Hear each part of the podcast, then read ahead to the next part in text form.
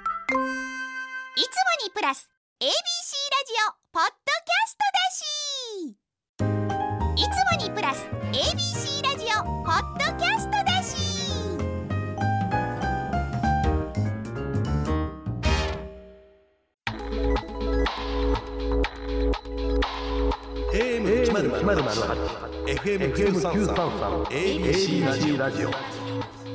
今村翔吾山崎れなの言って聞かせて こんばんは歴史小説家の今村翔吾ですこんばんは山崎れなです今週も始まりました今村翔吾山崎れなの言って聞かせて、うんこの番組では私山崎れなと今村先生が、えー小説歴史仕事プライベートなど今話したいことを言ってリスナーの皆さんのお話も聞かせていただいていますがお今週は3月10日にうんこの2人で参加してきた集え歴史人歴史旅塾 in 大阪城というイベントの音声をおね届けしたいと思っております。実はまあ公開収録ではないけど、ん実際でゼロみたいな感じよねこもう公開収録みたいになってたってことやねそう実ではすね、あのうん野外でやっていまして金曜日の夕方開催だったので、うんちょっと来れなかった方も多いと思うんですけれど、放送でお楽しみいただけたらと思いますそうね。ねうん、いやーしかし楽しかったで すね山田先生すごい盛り上がりましたね。これが芸能界というめやつちかゃめちゃ人来ましたねやっなんぱか。聞いたことあるなこすうごいいう人気はあっ話たな天気も良かったしね最高でしたね気持ちよく2てパターンととかんでいいの天気のバージョンは2パターンいるんじゃない何のですかいいえいえ聞いてないです聞いいやてないです雨が結構きつかったけどさっていう えーご存知の通り、えーうん収録時点はまだイベント終わっておりませんそうねタイミングっていうものがねあります世の中には、世の中にあるよまあ、ね、難しいですよねひょうとか降っててることあったらどうしような3月ですよもう暖かくいてほしいですいよてほしいな寒い中外はなんかきついですよね3月10日の大阪城やったら梅の花とかも多分もう咲いてんじゃないかな梅あったと思うえねっんと2月の時点ですでに最近か大阪のあの北の天満宮うにん私普通にプライベートで行ったんですけど、の時は多分咲いてた気がします、ね、あそうじゃあやっぱ桜にはちょっと早いしな桜は早いと思います梅は咲いてるはずですね、うん咲いてるかまあ今ちょうどか終わったかぐら花粉い症とかどうなん全然花粉症大丈夫です俺も花粉症大丈夫やねええよかった健康うんそうだから多分外で、まあ、公開録音みたいなものも全然いけるそうそうそうそう感じではあるんですけど、えー我々今のところイベントよく分かっておりませんのでそうあのさっき収録の内容で説明を受けたので、そうまあなんとなく雰囲気はつかめてきたけれどもここに城郭研究家の千田先生が入ってくるとなると雰囲気変わりますよねわちゃわちゃしそう 千田先生もいっぱい喋ってくださるからそうなんですそようね今村先生とうん千田先生のマシンガントークを果たして私が、えーどうにかできたのかだねそれとももうほほっとこうっていうスタンスになったのか僕も千田先生の話いろいろ聞いてみたいからおはい一応あと大阪城天守閣の館長さんも来られるんでわあそうそうそう館宮長本さんの館長さんキャッスルひとみさんえちょちょキまだそんなんでャッスルひとみさんの他にあのグレート家康公青い武将隊って何ですか存じ上げないですキャンスルひとみさんはなんかツイッターで見たわ、はいはい私もうです、んであの ABC ラジオのパーソナリティの柴田さんも、あそうそうそういらっしゃ柴る田さんも黒そうですけこどの前ラジオ僕も出ねまえねえしねえグレート家康公青い武将隊は徳川家康本田忠勝井伊直政が来るたえ本じゃんえいいんですか大阪城でまあそれに本田忠勝と井伊直政だけが来るんですか酒井忠次と榊原康政はどうなってるんです確かかにねねそこ、徳川四天王で来てくださいと、ね、なんかちゃんと頭数揃えてそうねえあれ大阪城と徳川家っていうのはテーマになっているのでそうですよなるほどえいいんですか大阪の人からししたらかまあしゃあないでなんすかよ、ねやっぱ秀吉公リスペクトラブが多いからうん、俺当日真っ赤な服で行ったのかなカズさんみたいに 赤備えでさめっちゃ敵対するようにでもね今「どうする家康」もねそう大河ドラマ盛り上がっておりますから、うん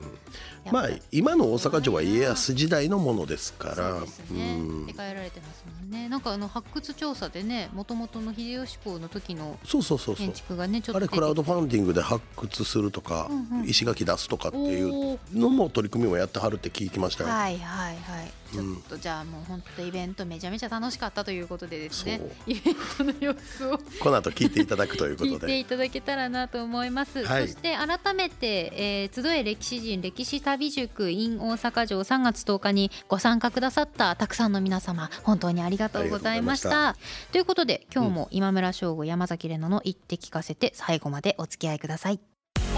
AM1008 FM933 ABC ラジオ今村翔吾山崎玲奈の「言って聞かせて」ABC ラジオがお送りしていますはいどうも皆さんこんにちはありがとうございますありがとうございます、えー本日は集え歴史人歴史旅塾 in 大阪城にお越しくださいまして誠にありがとうございますはいよろしくお願いいたしますではちょっと皆様をご紹介してまいりますのでねえーとまあ、皆様から見て左側私に近い方からご紹介していきたいと思います大阪城天守閣の館長をされておられます宮本裕二さんですよろしくお願いします。そして、えー続きましては城郭考古学者の千田義弘先生ですどうぞよろしくお願いいたしますよろしくお願いしますそしてもうこちらの方も本当に歴女としても有名ですが山崎怜奈さんですよろしくお願いいたしますありがとうございますさあそして歴史小説家時代小説家今村翔吾さんですよろしくお願いしますよろしくお願いしますさあそして、えー、城郭インフルエンサーのキャッスルひとみさんです皆さんこんにちはキャッスルひとみですよろしくお願いしますはい、えーさらにはあの先ほどのね武将の3名と私柴田で、えー以上9名でトークショーを始めさせていただきたいと思いますどうぞよろしくお願いいたしますお願いいたしますでは皆さんお座りいただきましょうかえー、早速ねトークショーの方をね進めてまいりたいと思います皆さん本当にお詳しいですからじゃあテーマの方はですねちょっと武将隊の方から、えー紹介させていただきたいと思いますでは家康公よろしくお願いいたしますこちらです徳川家康はなぜ大阪で人気がないの行きますいやいやいやちょっとちょっとちょっとちょっとちょっと落ちた落ちた落ちた落ちたほんまに殿平平穏にやってください殿すいませんわかりますけど、どどうしたじゃないですかしかもただただねこんな風によく言われておりますけれども宮本館長、ね、はいなんで大阪で人気がないって言われるんでしょうねまあそれはあのー秀吉、はい豊臣太閤秀吉の作った、いえー大阪城をですね、うん攻め滅ぼしたはあなる大ほどっ学にていうことですよね、い、やいやちょっと待ってくださいちょどうですか言われてじゃあえ会場の皆さんにちょっと拍手で聞いてみましょうかやっぱり徳川家康は嫌いだという人拍手をお願いしますあれなんで質問しとるんですかちょっ待って今村先生煽ってんじゃないですかじゃあすいませんやっ太閤さんが好きだという方あ一緒か戦いいやいやいややっぱり徳川さんは今の話聞いてちょっと好きになりましたという方拍手お願いしますあおー多いですね多いあーこれはあの山崎さんはどうでしょうか、え出身は東京とい出身うこと東です京けでれどすもねはい、あの家康公のい、いやいや大阪で人気ないと字を思い引まいすたと言いますか、うんえっと、まあ、秀吉公も家康公もそれぞれのユニークさがあると思うんですけれど家康公がじゃあちょっとあのフォローすると、まあ、人生長く過ごされてでも将軍職は2年ぐらいしかしないで息子さんに譲ってでご隠居なさってで自分の趣味も広げてってすごい楽しそうな人生だなと思ってるんですけどねえもうちょっと人気出てもいいですよね。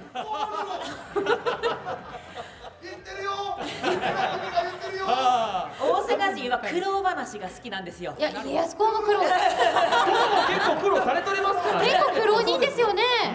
大器晩成ですもんね。ね、でも今村さんあの徳川さんは若い時は結構苦労さだれけてどます僕も家康公をフォローしておこうと思うんやけ どあの家康公もやっぱり三方ヶ原の戦いの時とかに、まあまあ、脱粉したりと か面そうだよね白い面白いところね、静岡でね。面白いところもあるっていあうるある。あ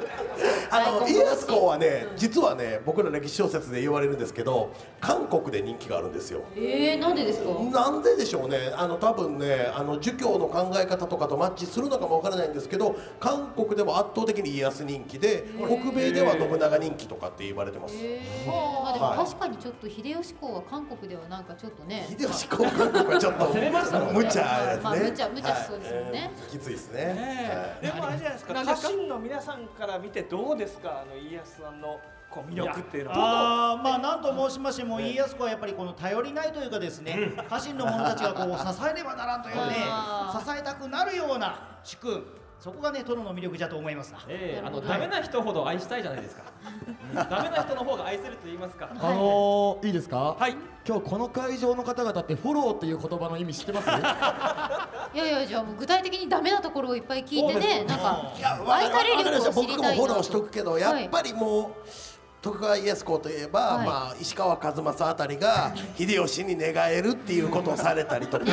あでもあ公の開処刑さねれてねませちんかねちさ坂井家を攻めたりとか、はいまあ、い意外と根深く恨みを持ってはる方です仲間に裏切られた話じゃないですか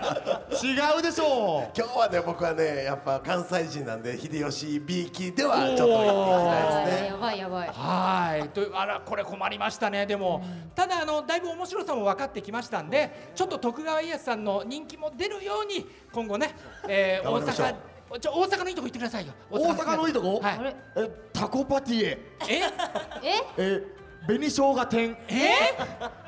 殿敵が増えますなんでだよやめましょうもうやめましょうもうちょっともうやめた方がいいですえそうじゃないのちょっとわし大好きなんだけどなまあということで、どうでしょうか徳川さんのことちょっと好きになってもらえましたでしょうかはい多分ですけどあんま変わ無理やりうんあんま変わってないですねえ無理やりになりましたけれ伝どもわってないなあなんか女の子がバツってやってるけどえ君素直だバツの人いねましたちょっともうちょっといや粘りますこれあ千田さん千田さんどうぞはい今日ね今日あの今日お伺いしたんですけど、はいあの大阪城の石垣の豊臣のですね、はい石垣の公開プロジェクトって今大阪さん進めておられますけどなんと徳川家康様寄付をしてくださったんですよね。えしとるよもちろんもちろんねいい人じゃないですか。あの皆様のえっ、とお配りしたねえーね書資料の中にこういうのありました。えっ、と太閤なにわの夢募金っていうのありましたかね。これであのちょっと石垣太閤時代の石垣をこうまあ掘り起こそうということですかね。そうですねえーいうことなんですけども、はいこの募金にえ徳川さんがええ自分で埋めといてあなたが褒めたのにそれはそれは当時の話えあなたが埋めたのに軍事的な話今はいいじゃないあなたが自分のお金で埋めたのに人のお金を集ってまた掘り起こそうとしてるんですひどいあ今日ダメだ今日ダメですわじゃじゃああの明日また募金して帰ってくだ さい。はい、ありがとうございました。第一のテーマでございました。いやーでも徳川さんのなんか頑張りにねちょっと我々もちょっと応援したい気もしますけれどもまあ募金しですよね募金してくださったということでねお願いしたいと思いますさああのー大変盛り上がってるんですけどここからね特別企画いきたいと思いますえー、と今村さんと山崎さんはえー ABC ラジオで、えー今村翔吾山崎怜奈の「言って聞かせて」という木曜日の深夜1時半から、えーいつも放送しているわけなんですけれどもここの人気コーナーをちょっとやっていただきたいと思いますこちらで公開放送で、では今村さん山崎さんよろしくお願いいたします、はい、よろしくお願いします。はい改めまして、毎週木曜日の深夜1時えー30分から、今村翔吾、山崎怜奈の言って聞かせてという番組やらせていただいてるんですけど、その中で偉人選抜会議という、おそうですよ、このあの、これを深夜1時半に流すっていうね重い番組ですよあー言ったそれ思ってたけど言わなかったのに言った あの偉人選抜会議というコーナーお聞きいただけてない方にご説明させていただきますと偉人選抜会議というのが例えば YouTuber になってほしい偉人とか、まあ、パティシエになってほしい偉人とかそういうそのテーマに沿って候補者を偉人の中から出し合ってそのテーマに最適な偉人を最終的に一人に決めるっていうそういうコーナーです時代は全く問いませんねそうですねあと国元いませんかそう国も僕も結構西洋とか中国の人物挙げてますもんねはい、えー今回のご参加者の皆さんと一緒に進めていけたらと思いますでは本日の偉人選抜会議一つ目のテーマはこちらです大阪城音楽堂でライブをやってほしい偉人どうでしょうここでえ客席からえー、って聞こえた、むずってことやんなまあ、ライブって言いますと例えばまあ歌でも、まあ、わ和歌でも和歌でもいいですもん和歌でもいいし歌でもいいしあとはまあ踊りでもいいです能でもいいし、あとはまあお三味とかでもいいですし楽器何でも構いませんライブまあもう踊りでもよし歌でもよし楽器でもよし皆さん浮かぶ方いらっしゃいますかということでじゃあまずお手本として今村先生から俺はい俺最後がいいですか最初がいいですか、えーっといやめっちゃどっちもきつい な最初行こうか、けどそうやな前こういう同じようなイベ映画監督で僕は秀吉をプロデューサーにした方がいいって言ってたんやけどねユーモアもありまけすねどなんかこう一発のワンステだけやねんやったらその例えばね誰かダンサーとか、まあ、出雲のお国とかもちょっとありかなと思ったんやけどなんか2時間ステージをやって一番おもろそうなのを作ってくれるのは政宗かなと伊達政宗とかうあまーいことやってくれそうな気はするんよね。なんかあのねあのまあ、こういうフェスみたいなことをやってくれそうってだ思っ伊たんで達政宗がプロデューサーだったら誰が出るんですか伊達政宗がプロデューサーやったらどうだろうけど誰でも使っていいってなると同時代を、はいもうだからその辺の戦国時代の武将とかを使っていくんでしょうけどだって伊達家の人ってさ伊達成実とかさ片倉小十郎とかちょっと真面目っぽい人が多すぎてじ自分とこのタレントじゃ多分あんまりおもろいことできなさそうやから そこは多分外注していくと思うねはあ政宗はあはもあ。別の班に該当していてそうそうそうそうだまさ誰がいるかの誰がいるんやろ ね政宗だけあそこちょっとぶっ飛んでるからまああとまあ細川忠興とかもいろいろやってくれそうな気はするよこうパフォーマーがね難しいですよねそう難しいまあ、カーナミゼアミとかが出てくれたらねそう儲けもんですけどねそう鏡こっち世が闇はうちは漫才のねね一番いい人は誰ですかで鏡世闇だったんでしたっけ息ぴったりでしょうねっていうことを話してたんですけどどうですか千田先生私ね織田信長がいいおーあー信長で信長熱盛から始まってますね、はいあオンステージでここで待ってもらって、めっちゃ見たいそその後だって信長の京都で馬備えとかね確かに家臣動員してあーキラキラってねみんな無理やりねあのやるし、はいあと最後安土城でライトアップもしてるからあこの辺ねあー夜いいです確かよにライトアップですよこれねいいえほんでチケット持たへんまま入ってきたら一銭切りで切られるあそうですよっしゃねえ厳しい厳しいよ厳しいめちゃめちゃ厳しいねこれ列もビシッて並ぶし観客の皆さんみんなビクビクですよなんかねね気に入らんかったらバッシえいい下手したらステージ上でアドリナリン出たらもうそのまま刀降りていっちゃうかもしれないですうっしゃーってなんかね怖っバッシュー怖っ怖いですけど、ねちょっとまあでもねなんか華やかそうですよねちょ信っと長が私は作るステージ YouTube は中継でそれ見たいと思いますだいぶ危ないですね確かにどうなんですかね ABC テレビで見ましたそうですよね館長いかがですかえー、とそうですねあのひねりが全然ないんですけれどもあのご存じない方ないと思うんですけれども僕だったらね高砂龍達という人物、高砂龍太えーこういう人物を挙げたいですね。先生渋いとこ行きはりましたねたですかあの龍達あのつまりですねうーんどどこの出身のどういう方ですかあのこの辺なんです堺のあたりなんですけどね、あの今でいうそうですね長渕剛みたいなもんかもしれませんね。長渕剛いたんですかあのー、龍達節歌謡っていう要するに当時のシンガーソングライターなんですへえでいろんな人々の気持ち心情みたいなのを歌い上げて、あのー秀吉にも好まれましたし秀頼にも好まれましたし徳川家にも好まれましたし、えーその当時の浮世の世界を歌ったで一説によると実は「君が代」を歌っていたとも言われてるんですよ。だから君が代はっていう、まあ、あのそれが君っていうのは要するに相手、当時当時の世界で言えばあのあなたと一緒にいる世の中はっていう、この世の中を楽しみましょうと戦乱でこう明日にはなくなってしまうかもしれないんだけれどもあのそういう中にあって思いっきり歌って踊りましょうっていうような歌をいっぱい当時歌った人なんですよあじゃあ今知っているその私たちが歌っているような「君が代」とはまたちょっと違うあの多分詩は一緒だと思うんですが「君」という言葉の示す相手がどんどんどんどん時代によって変わっていくんですよね。あなたであったり、えー朝廷であったり、はいいまあ、いろんな解釈があのできるんですけれども当時は多分「あなた」「私」っていうようなあの要素が強かった最初からそれを意図してるかもし作ってるかもしれないんですよ高砂。いろんなふうに解釈できるかもしれない。高砂龍達さんでしたっけへえちょっと調べて私みまのすね実はおすすめの人物だとしたらえっと高砂龍達覚えておいてください歌をやる方なんですね歌をやる方歌うで自分も歌う歌ってでその歌詞がええやっぱいろいろなところ残ってるんですよねえー千田先生もご存知なんですか、でももう会場感動の嵐ねえ確かにえ感動みんな泣いて静けますさよもうシンガーソングライターのね歌ですからねこの間の甲子園のあいみょんみたいなもんですよねいや本当そうですよね最高じゃないですか信長ライブでみんなここへこえてますけど怖くてもう感動ライブになりましたいいですね。ちなみにキャッスルさんいかがですか。私あの大阪城の高石垣も作った東堂高虎っていう武将が好きなんですけど、あおーはいそれはまたすごい高虎って190センチぐらいあったって言われてて、でかい私はその高虎のステージ見たいと思った時に小袋の黒田さんがちょっと思い浮かん で。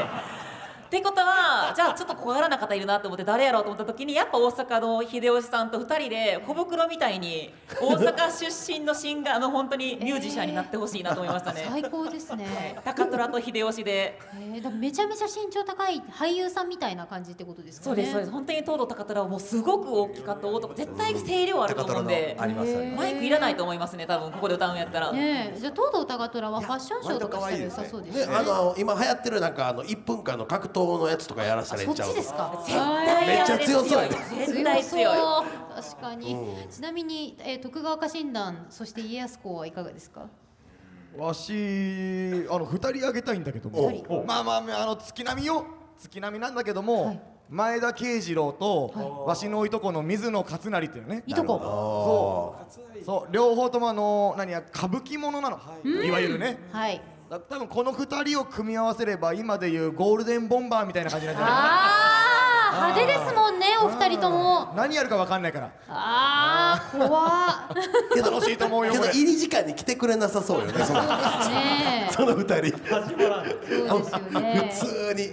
いい殿と榊原殿いかがですか。わしはでもやはり大阪であえてやるならば徳川十六将と申しまして、はい家康公を支え支えた我ら四天王を含め16人の武将がおるんですけども、はいそれであの徳川を嫌わないでとか歌いたい ですここでそのセセンターとかはどうセンターは貢献度で決めるって感確じかにね、16人もいますからフォーメーション大事ですよ。あじゃあ鳥居元忠がセンターでいいかなあわしらじゃないんですねここにはいないんですか鳥本忠センターなのはどうしてですか。えまあなんか確実に死ぬの分かってて一旦の鳥元叩ぐらいじゃないその中で 100, 100死ぬのって度胸がある。そうそうそうそうあーなるほどなるほど。いかがですか。わしはですねちょっと身内の話になってしまうんですけども徳川四天王筆頭酒井忠次殿がえー踊っていらっしゃる「えびすくい踊り」というものがございましてへえ、エね。ビスクイって今大河ドラマでもね出てきますよねそそうのなんシですけーンどもが。ね、あれがどれぐらい通用するのかというのを見てみたいです。 大丈夫ですかこの大阪城音楽堂持ちますかそれでエビスクイで。なな何分持ちますかねそれ。いやこれでも、はいこの踊りってあのすごい大事な会議へー軍議とかで、はいあのもう相手とねあのもうこれ決裂したら本当に戦になっちゃうっていうような、大事な軍議の場とかでいきなり裸になって、はいじゃあやりますかっつってエビすくいってやっえやりますてか盛り上げいやわしわしじゃないからとんだキラーパスタだよ